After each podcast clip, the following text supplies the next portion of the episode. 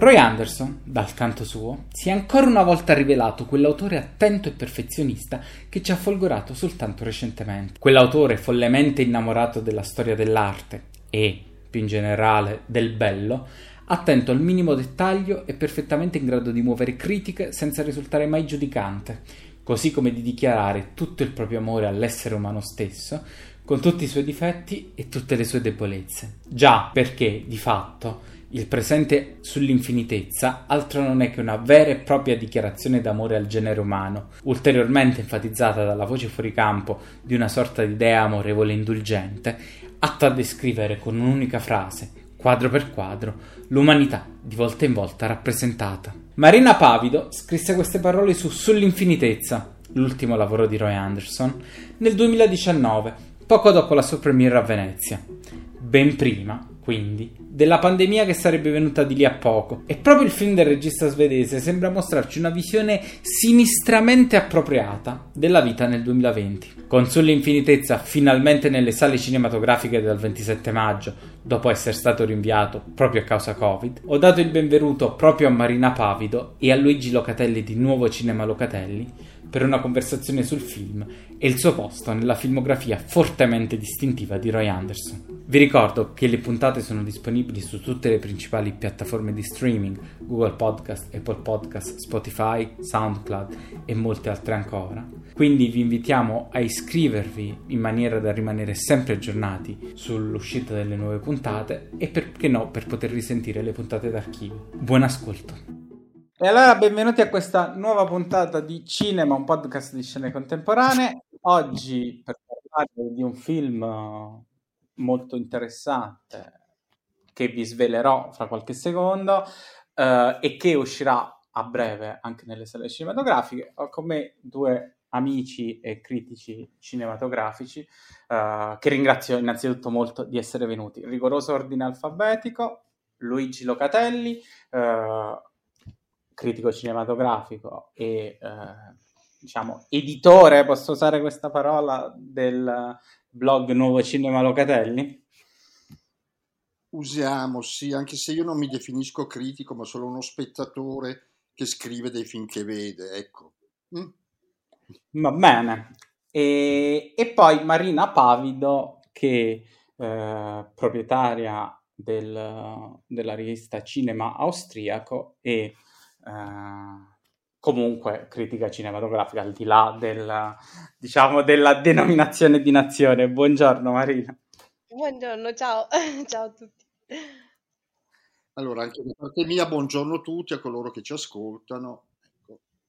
Allora, innanzitutto, uh, giusto per rompere il ghiaccio, un po' come sto chiedendo in tutte queste prime puntate, uh, da quando hanno riaperto ormai in quasi tutte le regioni, seppur con numeri limitati, con capienze limitate e tutte le restrizioni che ben conosciamo, hanno riaperto le sale cinematografiche, sono ormai un paio di settimane. Uh, per cui volevo chiedervi per iniziare, visto che poi è anche un argomento di attualità, e, e come sta andando nella vostra città? Come siete messi? Hanno riaperto molte sale? Siete già andati in, in sala? È, c'è una fruizione che sentite diversa per via delle restrizioni? È cambiato qualcosa? Eccetera, eccetera. Eh, Luigi, vuoi iniziare tu? Allora, io abito a Milano, quindi parlo della situazione milanese. Quando ho riaperto i cinema, diciamo, urbani, non i multiplex, eh, quelli che stanno fuori dalla, dalla, dalla cerchia.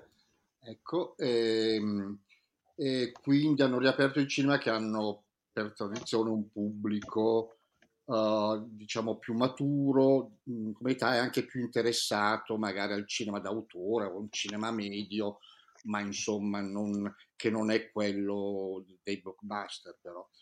E, ehm, dunque, io oh, sono andato a cinema, cosa ho visto? Ho visto Minari, ho visto Minari, uno dei, dei, dei film uh, che erano candidati all'Oscar e, um, e devo dire ho ritrovato un, il pubblico che, che mi aspettavo di trovare, ecco, eh, mh, quello che cerca quel, quel genere di film, eh, impegnato ma non troppo, cine- e quindi cinefilo, pubblico cinefilo ma senza radicalismi estremi. E, mm, non, non, ho trovato né, né, un senso di trionfo da, da, da, da ritorno al, al, cinema, ritorno al prima della pandemia. E, ehm, mi è sembrato una, semplicemente di riannodare un filo di normalità, ecco. Poi eh, eh, ho visto un paio di anteprime perché hanno ripreso, ecco, anche questo è un segno di, di, di ritorno alla normalità, hanno ripreso le anteprime per la stampa e quindi sono stato in, in altri cinema, eh, e, ehm, però con un pubblico diverso che è quello de, diciamo, della stampa, dei critici, eh, degli addetti ai lavori. Ecco. Ah. E, mm, mi sembra che, che, la gente però torni volentieri al cinema, ecco.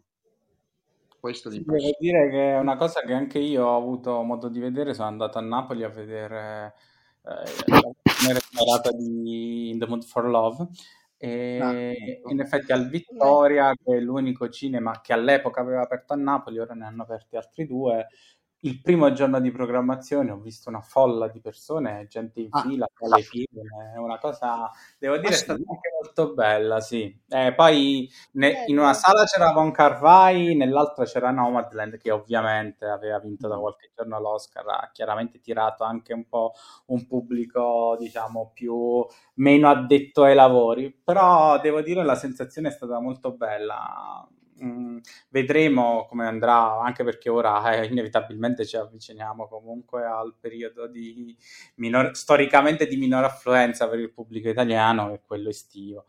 Esatto. E tu Marina?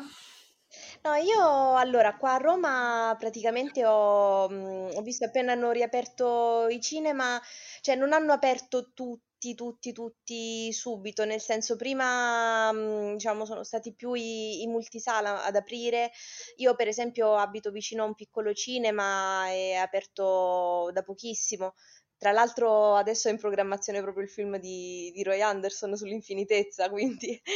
E, mh, sono stata al cinema, finalmente sono tornata, ho visto Minari anch'io tra l'altro.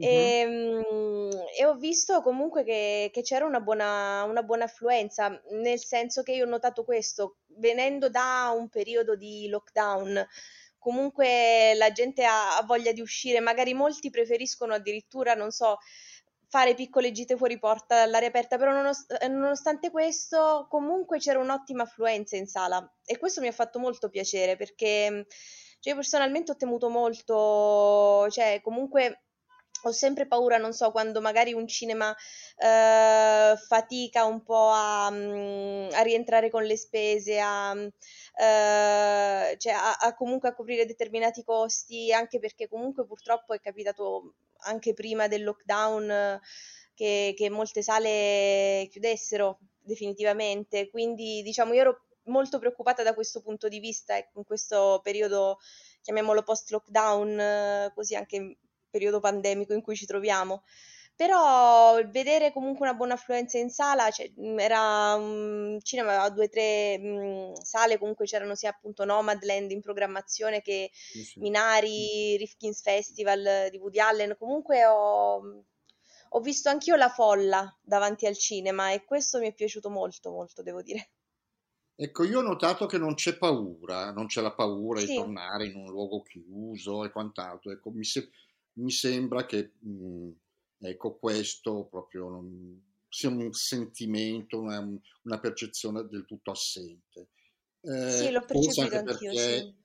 Il pubblico che si avvicina a certi film è abbastanza maturo, diciamo così, e quindi anche vaccinato. Ecco. e, e quindi mhmm, ho notato che c'è un ritorno in sala mh, così quieto, tranquillo, come, mh, come se la, la, la, pandemia non avesse inciso strutturalmente sulle abitudini. Ecco. Spero che, la, che continui così. Ecco. Sì, sì, davvero speriamo. Sì, sì. Devo dire che una delle cose che forse più mi era mancata, diciamo, della fruizione della sala era proprio, come posso dire, quella sensazione dell'esperienza di, eh, di vedere quel film in quel determinato momento, perché poi al di là delle modalità di fruizione e del discorso tecnico, di cui ovviamente si è parlato tantissimo in questi mesi, e che è assolutamente condivisibile e giusto, cioè tante, forse troppe volte mi, mi capitava ad esempio, ecco, che poi nella, di guardare un film necessariamente sul computer di casa e avere poi sì. eh, manca anche que- cioè, la tanta scelta perché poi fondamentalmente puoi scegliere cioè, la storia del cinema è piena di film che magari uno non ha visto o, tante, o vuole rivedere o tante altre cose sì. ma è proprio la troppa scelta il fatto che quella cosa non sta avvenendo in quel momento è una cosa che mi pesa moltissimo e Oddio, anche sì. le piattaforme in qualche modo segnano questa, la contemporaneità, cioè voglio dire, eh, quando arriva un film importante su Netflix, come dire, tutti più o meno ci sentiamo obbligati a vederlo in quel momento, ecco. Uh, quindi è, diciamo che la, la, la, contemporaneità viene scandita anche dalle piattaforme. È altrettanto vero, eh, su questo concordo pienamente con te, che poi le piattaforme ci portano, lo streaming ci porta inevitabilmente a rovistare nella storia del cinema. Io tendo mh, mm, spesso a, a, vedermi più volentieri, con più piacere, un classico del cinema, a rivedermelo, che a vedermi un film nuovo appena, appena uscito su Netflix o su Prime. Ecco, mentre è, pur, è vero che il ritorno al cinema, nei cinema, ecco, uh, ti dà, uh, come dire, ti, eh, ti dà un'agenda, c'è un, un sì. ehm, ti, impone, ti impone comunque una visione in un certo momento, ecco, e lo fa in un modo molto più forte, molto più potente di quanto può fare una piattaforma. Ecco, su questo sono pienamente d'accordo. Mm?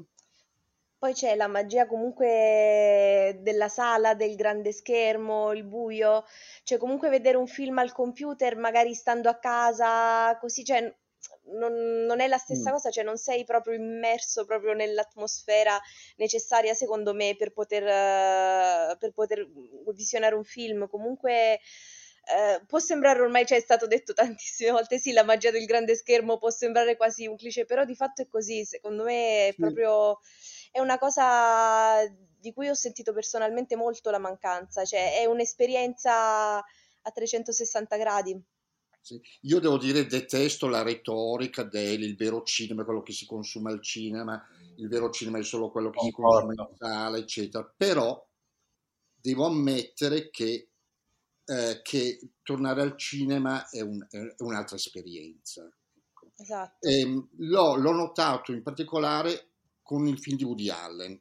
Io l'avevo visto prima in streaming, eh, pochi giorni prima, uh-huh. eh, e poi e non mi era sembrato granché, non mi aveva molto convinto, non mi è sembrato uno dei, uno del, uno dei vertici di, di Woody Allen. Poi, pochi giorni dopo, l'ho rivisto al cinema e devo dire mi sono reso conto di come la percezione eh, potesse essere diversa dello stesso film. E, ehm, eh, l'ho apprezzato di più e soprattutto mi sono sentito, come dire, ehm, sovrastato dai personaggi, perché lo schermo, come dire, è, è, bigger than life, è più grande della vita e ti, ti, ti, esatto. ti, sovrasta e si impone a te spettatore, mentre quando tu sei in casa, sei, ti guardi un film sul computer o anche sul, sul, sul, sullo schermo del televisore, ecco, c'è una sorta di, di, di, di, par condicio, insomma, di parità fra spettatore e, e, e attore e, e regista. E, questo porta a una, una, una, una, fruizione del tutto diversa. Ecco, io mi sono reso conto che il, il, il film eh, di, di Woody Allen ci ha guadagnato moltissimo dalla sala e questo al di là di tutta la retorica ecco, che si è che si è fatta e si continua a fare eh, sul, sul, sul, cinema al cinema. Ecco. Tra l'altro questi, um, film di cui uh, parliamo oggi quindi iniziamo a transizionare verso uh, About Endlessness, ovvero sull'infinitezza. Poi Anderson, poi è vero anche che forse diciamo ci portiamo un po' questo adesso, probabilmente questa sorta di bias mentale che vogliamo leggere qualunque cosa poi al, alla luce del, di quello che è successo, no? Però si inserisce molto bene, credo, nel mood pandemico. Devo dire, tra l'altro, vi svelo una curiosità, ieri lo stavo rivedendo e c'è la scena dei, del dentista, no? Con l'assistente. Sì. E, e che hanno tutte e due le mascherine e io ho fatto il mio primo pensiero è stato ma l'ha girato durante la pandemia ma quando è uscito il film? Poi mi sono ricordato, ma è impossibile, è del 2019 e soltanto dopo ho collegato, ah ma sono dei dentisti, è normale che abbiano la mascherina. Quindi ecco, sicuramente diciamo psicologicamente siamo portati a pensare appunto a, a leggere qualunque cosa nella contemporaneità, perché poi di quello si tratta. Mm. Però è pur vero che comunque, diciamo, queste scene e questi eh, chiamiamoli diorammi, va, per usare un termine improprio, che Roy Anderson crea nei suoi film, danno un po' quella sensazione di costrizione, no? Che in un qualche modo, eh, in un certo qual senso, abbiamo vissuto in questi mesi. Voi sì, come la vedete? Poi anche quegli ambienti, quelle, quelle, quei panorami urbani che sappiamo essere tutti ricostruiti, creati in studio, e con vuoti, libidi, inquietanti, metafisici, comunque hanno una parentela forte nel, nelle città come le abbiamo viste in questi mesi, in questo anno, svuotate dal, dal, dal, dai, dai, lockdown, insomma, rese, rese, spettrali, ecco. Quindi sì, trovo anch'io che, che, il film di Anderson in qualche modo abbia, abbia colto o abbia prefigurato una, quello, quello che, che, che, abbiamo appena vissuto e, stiamo, e continuiamo a vivere. Ecco. Cioè, nei suoi film comunque si respira sempre questa atmosfera, cioè mhmm, viene trasmesso sempre questo senso di quasi di claustrofobia, no? Uh, di costrizione, uh, anche grazie a, a una, una, fotografia uh, particolarmente cupa, spesso virata al blu, così, cioè, quindi lui ha, ha sempre trasmesso questo senso eh, quasi di soffocamento no? nei suoi film, che poi appunto rappresenta ben altro ed è stato, se vogliamo, forse sì, quasi un precursore di quello che noi poi abbiamo fisicamente vissuto negli ultimi, nell'ultimo anno, diciamo. Sì, certo. Tra l'altro era un vignettista, ha avuto diverse esperienze come vignettista e secondo me poi questa cosa poi ri- rientra molto nella sua filmografia, no? Perché poi hanno proprio quel, sembra, avete presente le vignette del New Yorker, no? Sem- ha proprio quel sì. modo lì di momento uh, proprio incatenato in, quel mo- in quello spazio e in quel tempo. Sì, vignette sempre fulminanti che si chiudono certo. in in, in pochi, spesso in pochi secondi. E, tra l'altro la, la, critica americana usa molto la parola vignette a proposito del cinema di Roy Anderson, cosa che invece la mm. critica europea e soprattutto italiana non, non fa. Ecco. ecco. a proposito della claustrofobia, è verissimo, il cinema di Anderson è, è totalmente chiuso, è, è, è, soffocante, un cinema... Mh, eh, un cinema in cui eh, non si aprono le finestre, in cui manca l'aria, anche perché lui, lo sappiamo, gira completamente in studio, ricostruisce il mondo sì.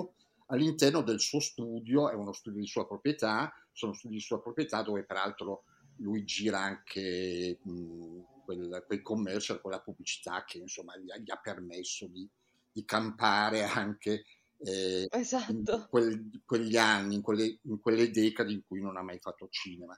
Ecco, lui è in questo del tutto simile a Federico Fellini, che soprattutto nella sua ultima parte di carriera non girava mai in esterni, ma ricreava il mondo, il suo mondo all'interno del famoso um, studio, 5. studio 5 di, di Cinecittà.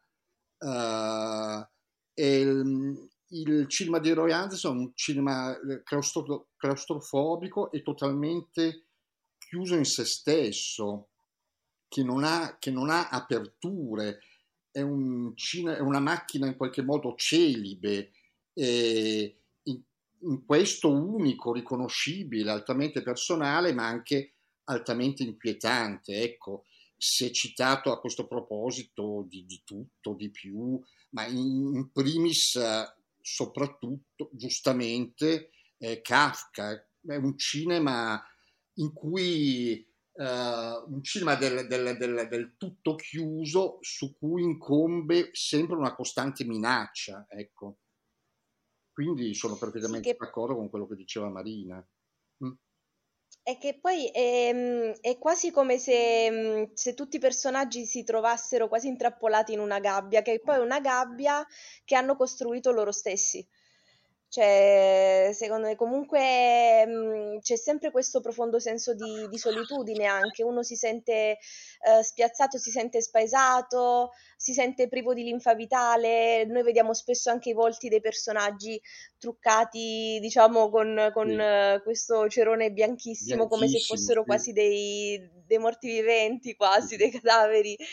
E, zombie, si muo- e si muovono come degli zombie. Degli zombie, esatto quando si muovono. praticamente no, rimangono sempre immobili, fermi, statici davanti alla macchina da presa, così in modo anche, uh, anche abbastanza comico, grottesco se vogliamo. E poi praticamente cioè, questo cosa comporta? Questo comporta comunque sì una profonda solitudine interiore delle, delle gabbie che, che, che, gli esseri umani hanno costruito da soli praticamente, uh, ma una solitudine che, che, si rispecchia nell'incomunicabilità, un, nella mancanza di, di, di interesse nel, nel, comunicare realmente con, uh, con, gli altri. Ecco, per esempio, a me viene in mente adesso anche la frase che ricorre sempre nel, nel penultimo film di Roy Anderson, un piccione seduto su un ramo sì. riflette sull'esistenza, quando tutti magari al telefono proprio con un, um, con un tono di voce totalmente spento, così eh, pronunciano a ripetizione questa frase eh, sono contento di sapere che state bene. Ecco, eh, questo rispecchia benissimo ecco, quello che secondo Roy Anderson è, non solo secondo lui, è diventato l'essere umano oggi. Io questo forse lo trovo, però il film per certi versi, eh, almeno tra gli ultimi, più eh, desolante di Roy Anderson, nel senso che eh, mentre ad esempio il piccione eh, giocava, secondo me spingeva anche di più l'acceleratore su, sull'ironia, yeah, sul grottesco. Sì, Qui comunque in alcune parti c'è, ad esempio, diciamo tutta la... Uh, chiamiamola storyline, poi ci sarebbe da dire anche su questo del prete, sì. eccetera sì. Però io qua ci vedo molta, molta desolazione e anche dei momenti di tenerezza, no? Mm, cioè, come se, diciamo, a un certo punto Renders ovviamente non ci dice nel film che andrà tutto bene, perché ovviamente non ce lo dice. No, no, Però poi inserisce queste scene, le ragazze che ballano, la, la coppia che beve champagne, no? Che ti danno sì, sì. quella botta di tenerezza molto eh, forte. Il battesimo la, anche, sì. La coppia alla Chagall che vola sulla città distrutta, che poi è Colonia, e la Colonia dopo i bombardamenti della RAF del 42. Anche quello, se vogliamo, sì. un segno di, di, di, di, speranza o di, minore, o di minore cupezza, di possibile redenzione, ecco, diciamo così. Ehm, anch'io, sì. tro- anch'io ho trovato questo film un po' diverso, pur nella ripetizione di, di, di, di quelle gabbie eh, narrative e soprattutto stilistiche che, che, che connotano, contraddistinguono il cinema di Roy Anderson e che sembrano rendere ogni film uguale all'altro. Ecco, pur in questa apparente uniformità, ho trovato che eh, sull'infinitezza abbia una, una pietas verso i personaggi, come dire, superiore insomma, rispetto ai suoi film precedenti. Um, c'è anche un tentativo non tanto di ritorno alla narrazione, perché questo non, non, non credo appartenga più a Roy, a Roy Anderson, ecco, ma c'è, almeno anche un tentativo di connettere attraverso la voce fuori campo, che è una voce femminile, Sì, ecco, i vari pezzi, i vari corpuscoli eh, in una sorta di insieme, di affresco. Ecco, ehm, e ho trovato anch'io che ci sia in questo film un maggior tasso di, di pietas, ma anche di, di- di- di- tenerezza, ecco, pur nella, nella visione del mondo e, del- del- e dell'umano che resta quella di Roy Anderson, cioè desolata, ehm, eh, come dire, scarnificata, ecco, eh, senza illusioni.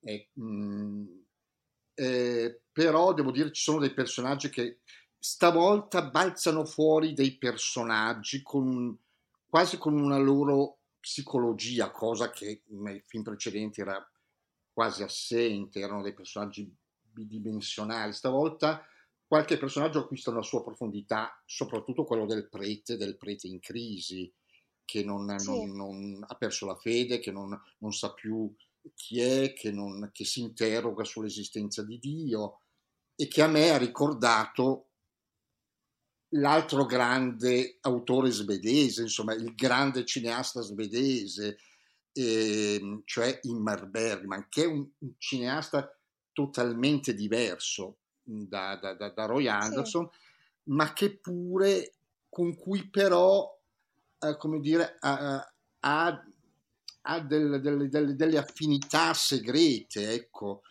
Mi ha molto colpito il fatto che Roy Anderson in questo, in questo, eh, in questo film eh, tiri fuori quello che è stato un, un grande, attraverso la figura del prete e della, e della crisi di questo, di questo prete, ehm, ehm, ritiri fuori quello che era stato un grande tema del cinema di Bergman, e cioè il- quello del silenzio di Dio, un tema che aveva prodotto film come Il silenzio e soprattutto Luci d'inverno. Luci d'inverno che aveva come protagonista anche lì un pastore eh, protestante, un pastore luterano eh, mh, in, in crisi e che si interrogava sul- sul, um, eh, sull'esistenza di Dio.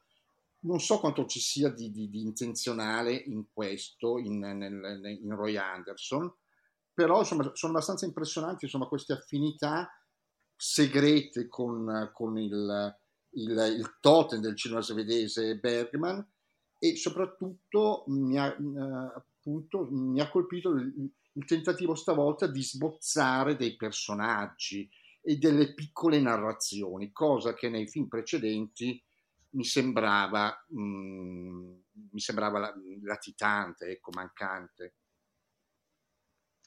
Sì, Secondo me ammetto c'è un anche discorso, io... que- Sì, secondo scusa. me c'è un discorso teologico forte in realtà in quella parte della scena del prete. Mm. Mm, almeno l'ho avvertito molto. Sarebbe interessante sentire qualcuno sicuramente più esperto di me di temi teologici arrivato. Però io ho avuto proprio l'impressione lì che Roy Anderson in un qualche modo volesse chiedersi, no? C'è un Dio, ok, e se c'è un Dio è un, è un Dio che si soddisfa, diciamo così, nel creare delle elaborate mise en scène, perché poi in effetti lui è quello che mostra, no? Nella scena del, del prete che persa la fede prosegue comunque in quella che è una- un atto performativo al di là di tutto. Ah sì, E io in questo ci, ci vedo molto di quella parte de- diciamo della poetica artistica di Roy Anderson legata appunto all'ironia. Sì, eh, io l'ho trovato complessivamente anch'io molto più indulgente proprio nei, sì, nei sì, confronti dei suoi sì. personaggi. Eh, cioè, io ho letto anche una nota, cioè, nonostante ecco, questa eh, profonda solitudine, nonostante scene, comunque molti, molti rimandi a- alla seconda guerra mondiale, Sì, ho comunque notato, eh, letto anche una nota di, di speranza. Nel senso che comunque eh, appunto la- la- la- l'immagine dei due amanti che, che volano sulla città, eh, l'immagine, non so, le- la scena del battesimo, cioè comunque eh, è come se un ritorno, diciamo, ai sentimenti più puri, più genuini, eh, dimenticando ogni, mm, non lo so, ogni, ogni uh, falso mito costruito magari dall'essere umano stesso, che sia, non so, magari in questo caso forse anche la, la religione oppure, non so, il, uh, il, potere che fa impazzire gli esseri umani e che poi spinge a... Uh, a, diciamo, a, a, dichiarare guerra ad altre nazioni, comunque un ritorno a, ai sentimenti più puri, più originali, potrebbe essere forse l'unica chiave di salvezza. Può darsi, l'ho letto così, diciamo. Sì, ehm, ma si potrebbe malignamente dire che siccome il Roy Anderson non è una, una, non è un cineasta di nuova generazione, insomma, è un signore molto molto maturo, per non pronunciare l'orrida parola, ecco, eh, e, che, che, forse si trova come dire, in una fase di, di, della propria vita in cui tende a riflettere su se stesso, sul proprio passato e che, e che quindi cerca di, di, anche di conquistare una visione del mondo e della vita forse più serena, più pacificata, ecco, Ehm, però davvero quello, quello che, che, colpisce, soprattutto dopo aver visto i, i, tre importanti film precedenti suoi, è questa, sì, questa maggiore indulgenza, come dicevi tu Marina, ha uno sguardo davvero sì. mh, più empatico, ecco, con, non con tutti i personaggi, alcuni sono volutamente odiosi, ma con, sì. con altri è, è veramente siamo in presenza di un regista quasi complice, e, insomma, mentre, mentre nei, nei, tre precedenti film insomma, era, era più, più, sarcastico, più duro. E devo dire, tu mi sembra che ti occupi di cinema austriaco, ho capito bene, Marina? Sì, sì, anche sì, sì, sì. Ecco, quindi, beh, si sa che insomma spesso Roy Anderson viene apparentato per l'uso della camera fissa per, per, per la sua costruzione di questi interni che sembrano dei diorami, per, per, la sua tendenza a immobilizzare i personaggi. Ecco, in Tableau Vivant eh, viene molto spesso apparentato a Ulrich Seidel, insomma, un grande, grande esatto. autore del cinema austriaco. Ecco, ed è vero, insomma, le grande autore di cui... visuali sono, sono notevoli tra questi due autori però um, la differenza sta nel, nell'approccio ai, ai personaggi e, e all'umano e, al, e, a ciò che viene raccontato e, e mostrato. Uh, uh, Seidel è, è, feroce, crudele, mentre sì. Roy Anderson non lo è mai. Può essere profondamente critico, può essere desolato, ma riesce ad essere partecipe e complice, cosa che a, Seidel non, non, succede mai. Ecco, non so Marina se tu sei d'accordo con questo o meno. Io sono molto d'accordo perché praticamente, cioè sì, Roy Anderson ci fa vedere, magari mette in scena situazioni grottesche, paradossali, che eh, comunque diciamo eh, sono a loro modo anche comiche e sì, è, è critico, comunque dice la società è così, eh, la situazione, diciamo, che viviamo è questa qui, però a molti dei suoi personaggi vuol bene. Si, si vede Ulrich Seidel eh, praticamente è, è, molto molto arrabbiato secondo me nei confronti proprio di, di questa ipocrisia di fondo, di questa mh, mm, eh, di questo falso perbenismo che, che comunque è diventato un, una delle, una delle caratteristiche principali della società in cui viviamo. E sia nei film a soggetto che nei documentari Seidel eh, è molto molto spiegato che poi anche lui diciamo uh, è ironico anche, anche lui ci mostra situazioni spesso anche eh, esilaranti se vogliamo, però lo fa con un altro sguardo, mm, lui è più impietoso, lui ehm, non dà, diciamo, non, non, vede una possibilità di salvezza, eh, cosa che invece vede Roy Anderson. Sì, il cinema di Seidel è una galleria è... di mostri. Quello di... Una galleria di... è un cinema arrabbiato sì, il cinema di Seidel fondamentalmente. Ecco. Mentre quello di Roy Anderson non lo è. Ehm io credo che importi anche a mitigare, forse appunto a creare questa pietas, come dicevi giustamente tu, Luigi. Uh, in Roy Anderson c'è anche il fatto che comunque lui all'interno della narrazione, al di là diciamo dei quadri centrali, va, chiamiamoli così, inserisce comunque anche tanti momenti piccoli, intimi, eh, l'uomo con la bambina sotto la pioggia o la donna che si rompe il tacco. Sono dei momenti poi di vita ordinaria vera e propria. Sembra, all'inizio sembra quasi, soprattutto se non conosci l'opera di Roy Anderson, sembra quasi che ti aspetti che ci sia boh, una battuta, qualcosa che chiosi tutto, mm. ma in realtà eh, è proprio questi momenti di vita ordinaria. Poi Anderson li assurge a eccezionalità, chiamiamola così, proprio dal fatto che lui in realtà costruisce le scene nel minimo dettaglio, c'è una cura un livello detta- di dettaglio nella, nell'inquadratura, nella costruzione della scena, appunto, nella ricostruzione del paesaggio, come dicevamo prima, eccetera, eccetera, che eh, è davvero unica del suo cinema e che io forse una tale cura eh, la, la, la vedo, l'ho vista, anche se ovviamente declinate in modi diversi, con poetiche diverse, con tematiche diverse, ma quella cura per il dettaglio della costruzione cinematografica l'ho vista in due registi profondamente diversi come Tati da una parte e Wes Anderson dall'altra. Sì, Tati è un riferimento ineludibile, insomma, se si guarda il cinema di, di, di, di Roy Anderson. Uh, cioè, mi vengono in mente film tipo Traffic, uh, uh, perché anche, anche Tati insomma, ricreava questi, questi ambienti eh, uh, gelidi, insomma, impersonali, in, in cui i personaggi si muovevano come, come figurine di, di, di, di, un diorama, ecco, farfalle esatto. eh, fissate con lo spillone, ecco.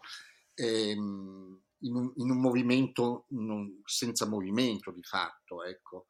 E, però devo dire che la, la, la, la qualità straordinaria di, di, di, Roy Anderson, del suo cinema, è, ecco, Roy Anderson è riuscito a costruire un cinema del tutto personale, completamente suo, che ha magari delle affinità e magari qualche debito con altri tipi di cinema, ma che è veramente inconfondibile, immediatamente riconoscibile.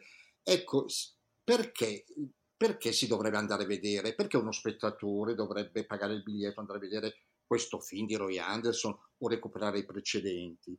Perché um, il cinema di Roy Anderson è un'esperienza unica, non ripetibile con altri autori e altri tipi di cinema.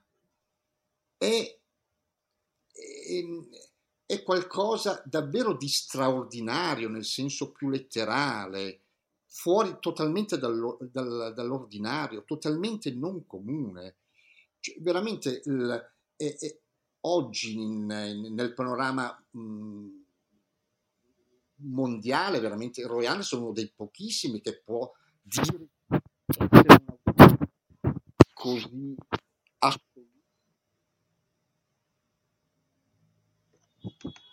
sono sicuramente altri, penso a Lav Diaz ad esempio, cioè tu vedi un fotogramma di, di, di Lav Diaz e dici ecco siamo in un film di Lav Diaz, così come sì. tu vedi una, una, sequenza di Roy Anderson e dici siamo nel cinema di Roy Anderson e non può essere di nessun altro questo cinema. Ecco, secondo me questa è, è, è una, è una deve essere una motivazione importante per lo spettatore, insomma, il cinema di Roy Anderson va assolutamente visto, questo film non va assolutamente perso. Uh, perché? Perché non, non, non, ce ne sono altri di cinema così.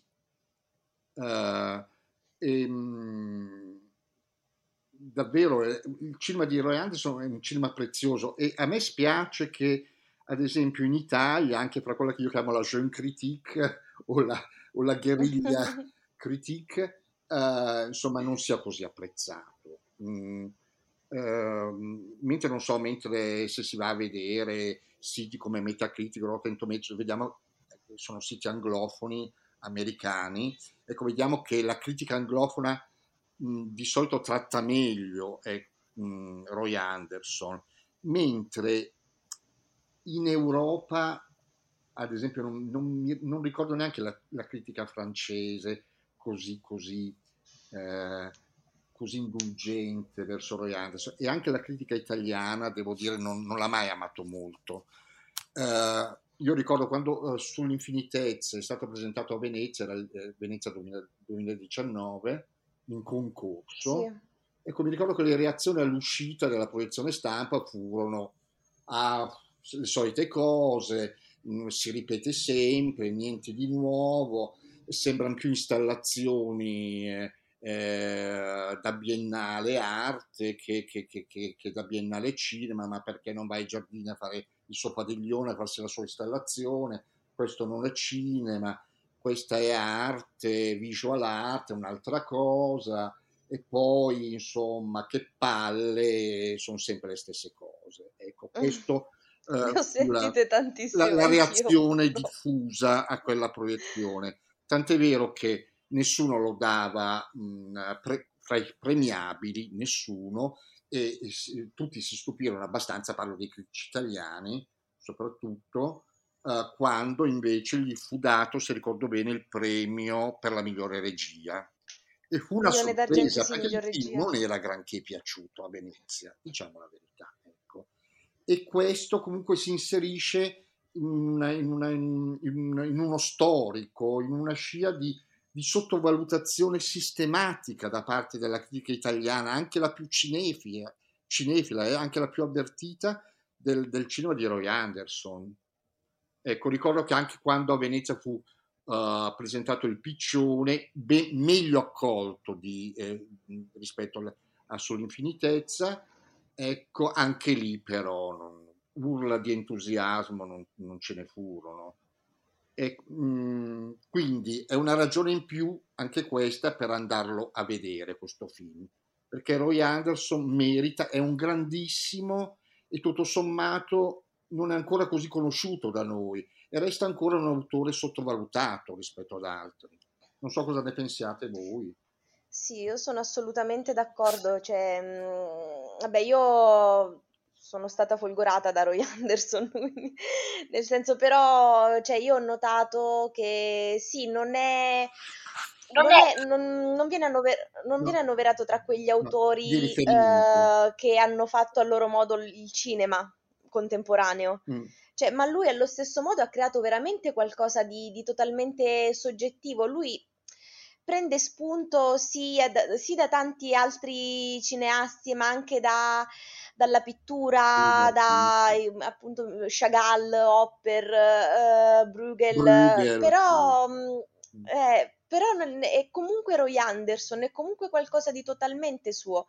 Cioè tu vedi un, anche solo un'immagine, dice è un film di Roy Anderson. Assolutamente. Cioè ha creato qualcosa di totalmente nuovo che può rivela- risultare ostico, diciamo, per lo spettatore eh, lo spettatore, mi, mi dispiace dire questa cosa, lo spettatore italiano che magari non ha, eh, a cui non viene, non viene, presentata questa vasta offerta di, di, di, di prodotti cinematografici variegati come, come, bisognerebbe fare, ma magari è, è, abituato a narrazioni più classiche, a messe in scena più classiche. Sì.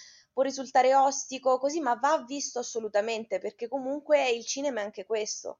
Cioè, il cinema, cioè la settima arte comunque Uh, cine- cioè il cinema è un'arte in cui si può giocare con tutte le altre arti sì. e Roy Anderson lo fa benissimo. Cioè, può assumere il cinema le connotazioni più, più disparate. Roy Anderson ha creato qualcosa di totalmente nuovo che comunque ha un profondo senso, ha un profondo significato, non è mai gratuito, non è mai banale. Uh, è una vera e propria esperienza visiva anche proprio per gli occhi, non so, è, è un'esperienza da vivere veramente no, fra l'altro, con la più grande curiosità possibile. Fra l'altro, leggendo qualcosa, parecchie cose qua e là in vista di questo podcast, eh, Ecco, mi sono imbattuto in, una, in una, un'intervista a Roy Anderson, una delle poche, eh, fatta da un, credo, un giornalista danese, se ricordo bene, ehm, in inglese, non in danese. In danese non lo so, ha decodificato, francamente.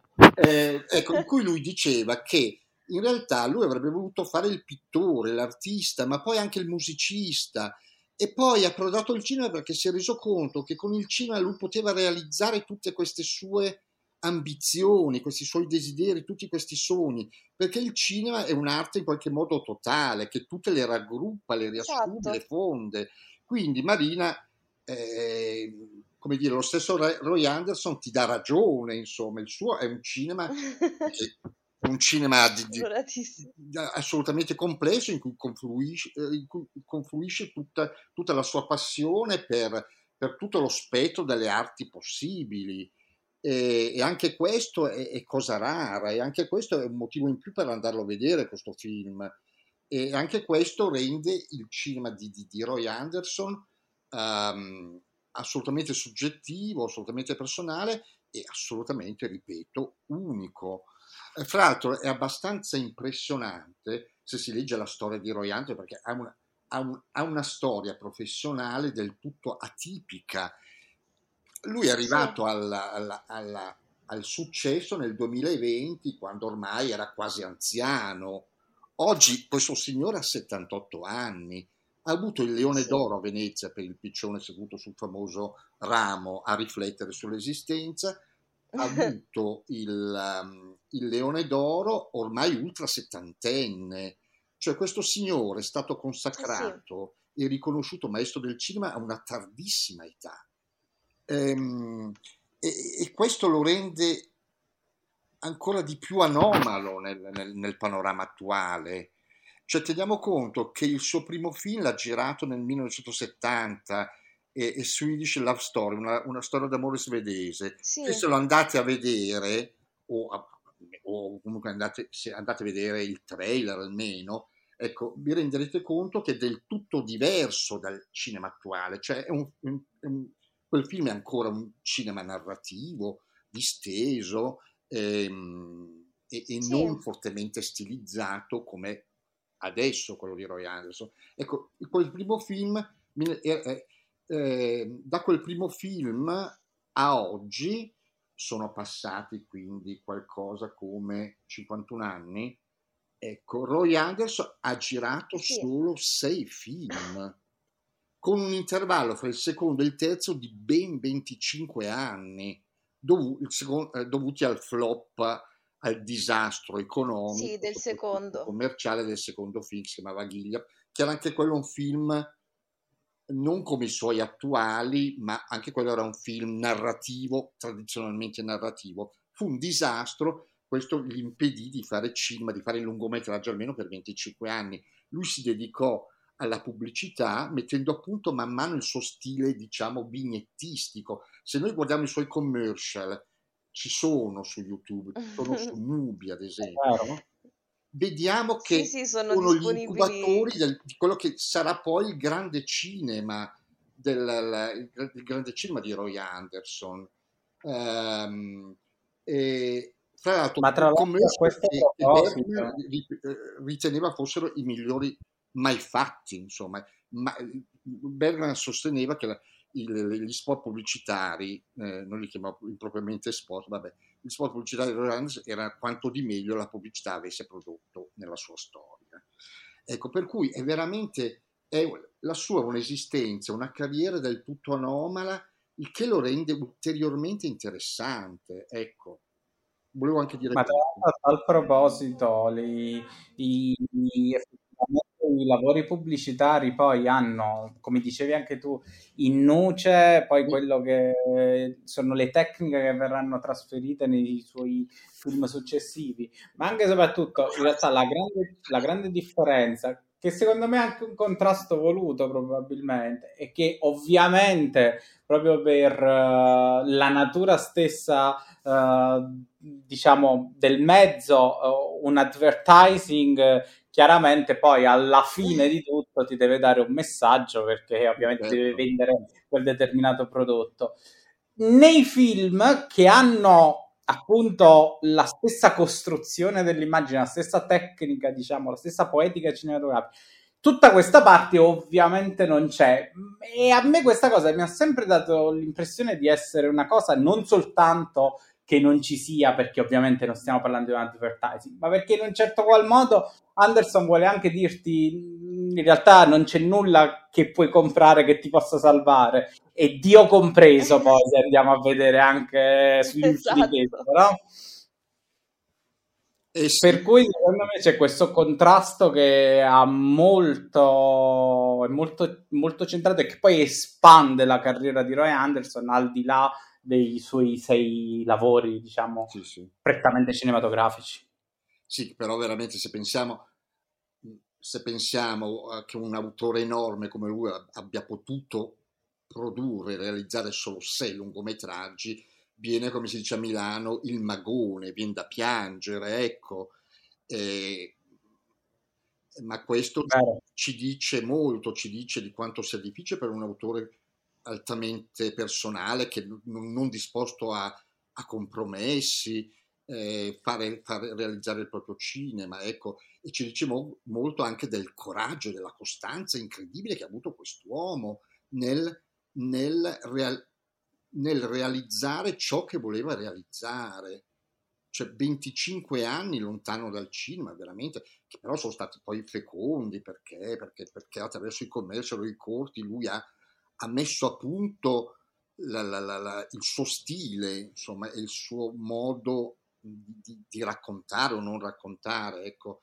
Però veramente io trovo che la, storia di Leandro sia una storia paradigmatica del, dell'artista, diciamo, nell'era della, della, della, della commercializzazione dell'arte, nell'era dell'economia dell'arte, una parabola inquietante, però esemplare, ecco. Tra l'altro penso che Roy Anderson abbia un, un rapporto assai conflittuale con il denaro e con il potere, con il potere del denaro. Nei suoi film uh, e anche in quest'ultimo uh, spesso lui ritrae diciamo, la ruling class svedese, i potenti, eh, gente dalle grandi corporation che si siedono intorno a tavoli enormi e lunghissimi sì. a prendere, a discutere, a prendere decisioni per la propria azienda, ma anche per, per, per, per chi ci lavora. Ecco, e, ehm, e, lo sguardo suo su questi potenti della, del, dell'economia è sempre eh, uh, uh, assai critico, assai disincantato. E poi queste, il potere dell'economia uh, nei film di Anderson a un certo punto viene totalmente destrutturato, distrutto da un evento spesso esterno che, che come dire, che, che, che, introduce il caos, ecco, in quel, eh, e che in qualche modo distrugge, tende a, a, a, distruggere spesso dall'interno il potere. Io trovo che Anderson sia anche un grande anarchico, un, un, uno sì. spirito ribelle non conciliato, ecco.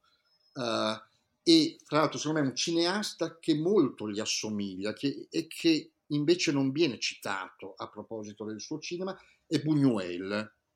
Um, eh beh, sì. Roy Anderson si ritrova spesso la rabbia che c'era in Buñuel contro i grandi poteri consolidati, quello dell'economia, quello militare, quello del, del, del, del potere ecclesiastico.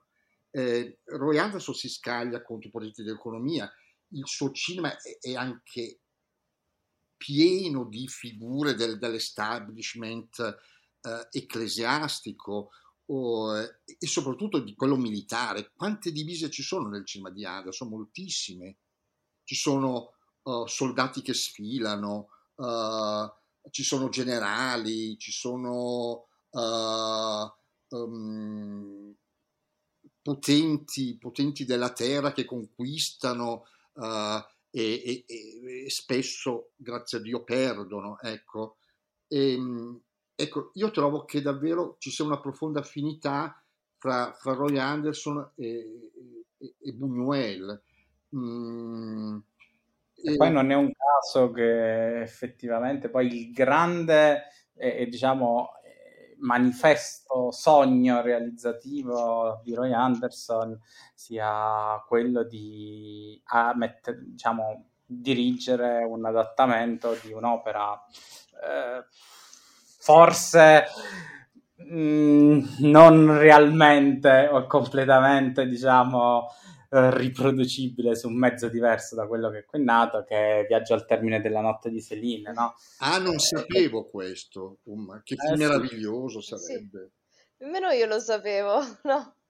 Eh sì, eh, diciamo, lui è, da anni ha questo sogno nel cassetto di realizzare questo adattamento ah. e è molto legato a quello che mi dici tu poi, sia per il, l'opera in sé, sia poi per il personaggio stesso di Celine, che è sempre stato molto controverso. Sì ma anche quello un personaggio, come dire, guidato dalla, da, da, una sorta di rabbia, di un, di un, nichilismo totale, assoluto, da una sorta di anarchia uh, che, che, che, che, prende a bersaglio tutto, tutto il, il, il, sistema, l'articolazione del, del, potere, dei vari poteri. Ecco.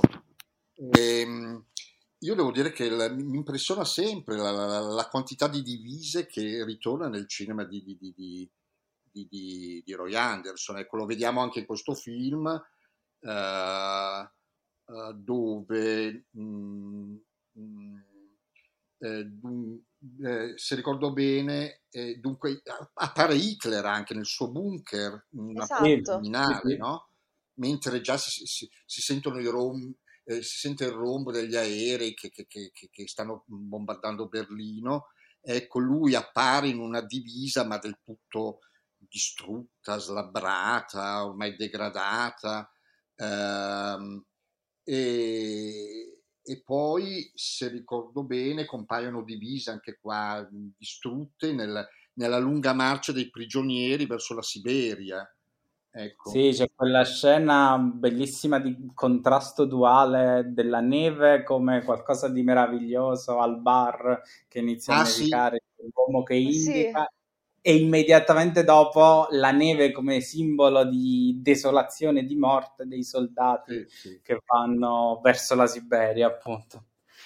No, tra l'altro, e poi mi colpisce un'altra cosa, secondo me c'è questo feticismo del, della divisa in Roy Anderson, che tra l'altro lo rende in questo simile a un grandissimo del cinema che è von Stroheim, che anche lui era ossessionato dalle divise. Ah. ah. Ecco, eh, talmente ossessionato dalle divise, eh, Roy Anderson, da, da, da, mostrarci anche spesso addosso ai camerieri. Il suo cinema è anche un cinema di, di, di, di spesso di ristoranti, di, bar, di caffè, con camerieri spesso in divisa. Ecco, ehm, eh, a proposito di, di, di, di, ristoranti e caffè, ma ecco, ma sono innumerevoli le scene in ogni film di Adesso e anche, sì. in, anche in Sull'infinitezza, le scene ambientate in caffè, in ristoranti, in, in bar. Uh, sì, dove spesso vediamo anche persone sole sedute da sole ai tavolini. Sì, persone sole che guardano o in, guardano nel vuoto, spesso, guardano nel bicchiere, esatto. tutto il più, ecco. E, e davvero mi affascina questa, questa importanza della, della, della, di un luogo di passaggio che però diventa così centrale, qual è il bar, qual è il caffè, eh, in, in Roy Anderson. E anche questo, poi finisco con la digressione, mi ricorda un altro autore, eh, che è totalmente diverso da Roy Anderson, ma altrettanto attratto dalla, dalla, da, dai bar, dai caffè, dai ristoranti, che è il, il coreano Aung San Suu. Non so se avete in mente. Ecco. Verissimo, sì, assolutamente sì. No, cioè... Che anche lui scaglia sempre i suoi personaggi in interminabili conversazioni, diversamente che Roy Anderson, sempre in, in, in questi caffè, in questi bar e, e poi ehm, anche lui costruisce in modo completamente diverso, ma costruisce molto l'immagine anche lui. Ah sì sì sì, però è un cinema totalmente diverso perché è un cinema, sì, sì, sì, un cinema che ha il, il, il, dire, l'immedia, l'immediatezza, mentre Medical di Anderson è un cinema poderoso, costruito volutamente artificioso e dichiaratamente tale. Ecco, però devo dire, a me piace insomma trovare magari delle, delle, delle tracce che accomunano magari del, dei, dei, degli autori totalmente, totalmente diversi, come in questo caso. Ecco. E, ehm, insomma, bene. Uh, abbiamo detto, secondo me, molto per incuriosire al pubblico ad andare a vedere nelle sale. Dal 27 maggio uscirà sull'infinitezza, si spera più o meno distribuito su tutto il territorio nazionale. Vediamo se per fine mese eh, avranno aperte anche altre sale. E, insomma, la nostra speranza che sia proprio così. Uh, in Italia lo distribuisce Wanted Cinema. Ah, Wanted e... lo distribuisce, non sapevo. Sì, lo distribuisce Wanted. In realtà doveva uscire, credo, la settimana prima ad ottobre che chiudessero uh, le sale, poi è andata come è andata, quindi l'hanno sì. spostato. E per cui diciamo da film che in un certo qual modo prefigurava appunto il lockdown diventa una sorta di film che eh, al contrario quasi di liberazione e di visione retrospettica di quel mondo che è comunque una cosa interessante eh, esatto. Io vi ringrazio Luigi e Marina per essere stati. Grazie a te. Grazie a te. Eh, speriamo di avervi presto ospiti di nuovo. Volentieri, è stato un piacere, grazie. E mi raccomando, andate a vedere sull'infinitezza e magari recuperate tutti i precedenti, che non sono tanti, di Roy Anderson. Ecco, vale Assolutamente da recuperare. Anche le pubblicità che sono facilmente ah, sì. rintracciabili uh, su YouTube. Fruibili, sì. E metto il link a YouTube sulle note di questo episodio, per cui per chi ci starà guardando sotto potrà trovare il link. Benissimo. Grazie. Allora, grazie a voi grazie. e saluti a chi ci ascolta.